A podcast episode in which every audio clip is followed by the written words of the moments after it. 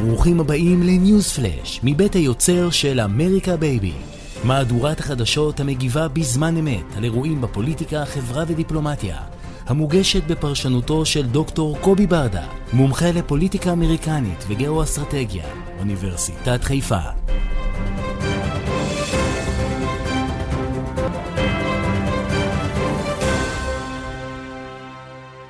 ברוכים הבאים לעוד פרק של ניוזפלאש, והיום אני רוצה לדבר איתכם על הדרמה משפט של טראמפ במחוז פולטון, זה העיר אטלנטה שבג'ורג'יה.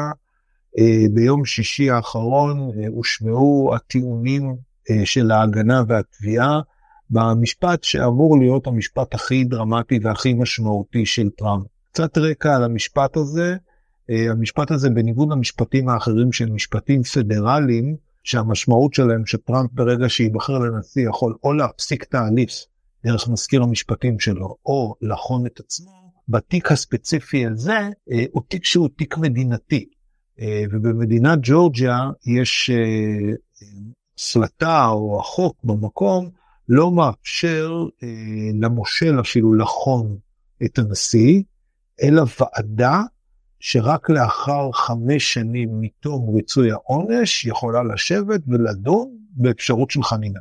לכן מבין כל התיקים שקיים לטראמפ זה היה התיק הכי מורכב, הכי נפיץ והכי בעייתי. לא זאת ואף זאת. בתיק הספציפי הזה, מה שנעשה זה תיק שבמסגרתו הוגש על פי חוק הריקו. ריקו זה חוק הפשע המאורגן, והוא חוק משית עונשים כבדים מאוד. כאשר התובעת פאני ווילס אה, הגישה אה, את הכתב אישום סביב שיחת הטלפון שלו שהוא עשה עם מזכיר המדינה של ג'ורג'יה בשני לראשון, גרק פרופסנגר, ודרש שימצאו לו מספיק קולות כדי שג'ורג'יה תעמיד את האלקטורים עבורו. טראמפ אמר אז בשעתו, I just wanted to find 1100, 780 votes which is one more than we have because we won the state. טראמפ גם איים על אותו מזכיר מדינה ואמר all of this stuff is very dangerous stuff when you talk about no criminality.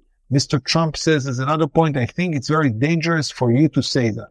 האיומים שנאמרו בשיחה גם הוא השמיע ברשתות החברתיות וככה נמצאו מכתבי איום על מזכיר המדינה בפתח ביט. אז כאמור בג'ורג'יה יש חקיקה שבמקור הוצבה כנגד הפשע המאורגן פועלת נגד מי שמאיים על זרועות השלטון. חוק נקרא The Rico Law התייחסות בו ספציפית לניסיונות להטות בחירות. בחוק יש שני אישורים ספציפיים בחלק של הבחירות. הראשון זה כאמור איום על השלטון, אבל החלק היותר חמור מדבר על temper with electorist או מעורבות ברשימת האלקטורים. התובעת החתימה את האלקטורים של טראמפ על הסכמי עד מדינה, מה שהכניס את טראמפ לצרה צרורה מאוד במחוז דמוקרטי שבו יש למעלה מ-70 אחוז, וחבר מושבעים שלא בדיוק אמור להיות בצד שלו בהקשר הזה. סיפור עצמו בעצם אה, הוא העמדה של טראמפ, לצורך העניין כמו הסנדק, הפאפה, היא העמידה את הקצינים, שזה אנשי הצוות שלו, ג'וליאני הפרקליט, מדוס ראש הצוות, ועוד כל מיני בכירים בממשל של ג'ורג'יה ששיתפו איתו פעולה, ועד הנציגים של טראמפ בוועדת הקלפי. כאשר היא מצליחה בעצם לחתום אה, הסכם עד מדינה עם אותם אלה שאמורים להיות האלקטורים שצריכים להפליל את טראמפ. ופה היה מדובר באמת בבעיה גדולה מאוד לטראמפ. אלא מאי? כל זה היה טרום משפט. החלק השני של הסיפור שלנו מתרכז בעצם במה שמצאו העורכי דין של צוות ההגנה של טראמפ. במהלך המשפט מצליח צוות ההגנה של טראמפ לשים את הידיים על תיק בבית הדין למשפחה על תביעת גירושין של בחור שקוראים אותו עורך דין נתן וייד. למה זה כל כך חשוב למשפט של טראמפ? כי פני ווילס, שהיא התובעת במשפט של טראמפ במחוז פולטון בג'ורג'יה, שכרה לצוות המשפטי שיוביל את הטענות כנגד טראמפ עובד קבלן חיצוני, ששמו הוא כאמור נתן וייד. אלא מאי? מסתבר שהוא היה, לא פחות ולא יותר, המאהב שלו. לא רק זאת ואף זאת, שכר הטרחה שהורתה התובעת ווילס לשלם לעורך דין וייד היה בגובה של 653,880 דולר, שזה בערך חצי מיליון דולר יותר ממה שנהוג לשלם במחוז עבור ריטיינר דומים שהיא עצמה בעצם הנחתה לשלם. לפי החשד, הזוג שבהתחלה הכחיש את ההיכרות האישית, אך בהמשך ניתן שנוצר רק לאחר ההיכרות המשפטית, זאת אומרת, אה, אה, התפרצות של אהבה שנובעת נוצרה כתוצאה מזה שהיא שכרה את השירותים שלו, או אחרי שהיא שכרה את השירותים שלו, התבקש להסביר את הנתונים שהציגה אה, התביעה על נסיעות משותפות של הזוג אה, לקרוז, אה, לאיי נאפה, יציאה למסעדות יוקרתיות וכן הלאה, אה, כאשר אה, בעצם השאלה שהיה צריך להסביר זה מי המממן. למה זה חשוב? מכיוון שעורך דין נייט וייד הוא קבלן משנה, יש בחוק של ג'ורג'יה הגבלים על היקף המתנות שניתן לתת לפקיד ממשלתי. המקסימום שניתן זה עד 100 דולר. אלא שהצמד חמד רכש, באותם חומרים שהחוקרים הצליחו להשיג, יכול להיות שיש יותר מזה, מתנות שהוא נתן בהיקף של מעל 70 אלף דולר. כאמור, להפלגות, טיולי יין בחבל נאפה, ארוחות ערב ועוד ועוד ועוד. והטובת וולס הצליחה להוכיח רק קבלה אחת של סביבות 1,600 דולר, שאותו היא החזירה לו. זאת אומרת שהיא בעצם עשתה החזר, reimburse על הכסף שהוא הוציא. לטענתה, את שאר הכסף היא החזירה לו במזומן. וכדי להוכיח את הטענה הזאת, היא העלתה את, את אביה, שעלה לדוכן העדים, תקשיבו, זה עניין של שחורים, זה עניין תרבותי. אנחנו, אני אמרתי לבת שלי, את חייבת שיהיה לך מלא מלא כסף במזומן, ואת הכל לשלם בכסף מזומן. כמובן שהטענה הזאת היא מגוחכת, אה, והיא לא רלוונטית. עוד יותר, לצורך העניין הזה, אה, זה בעצם התזמון אה, שבה התחיל הרומן.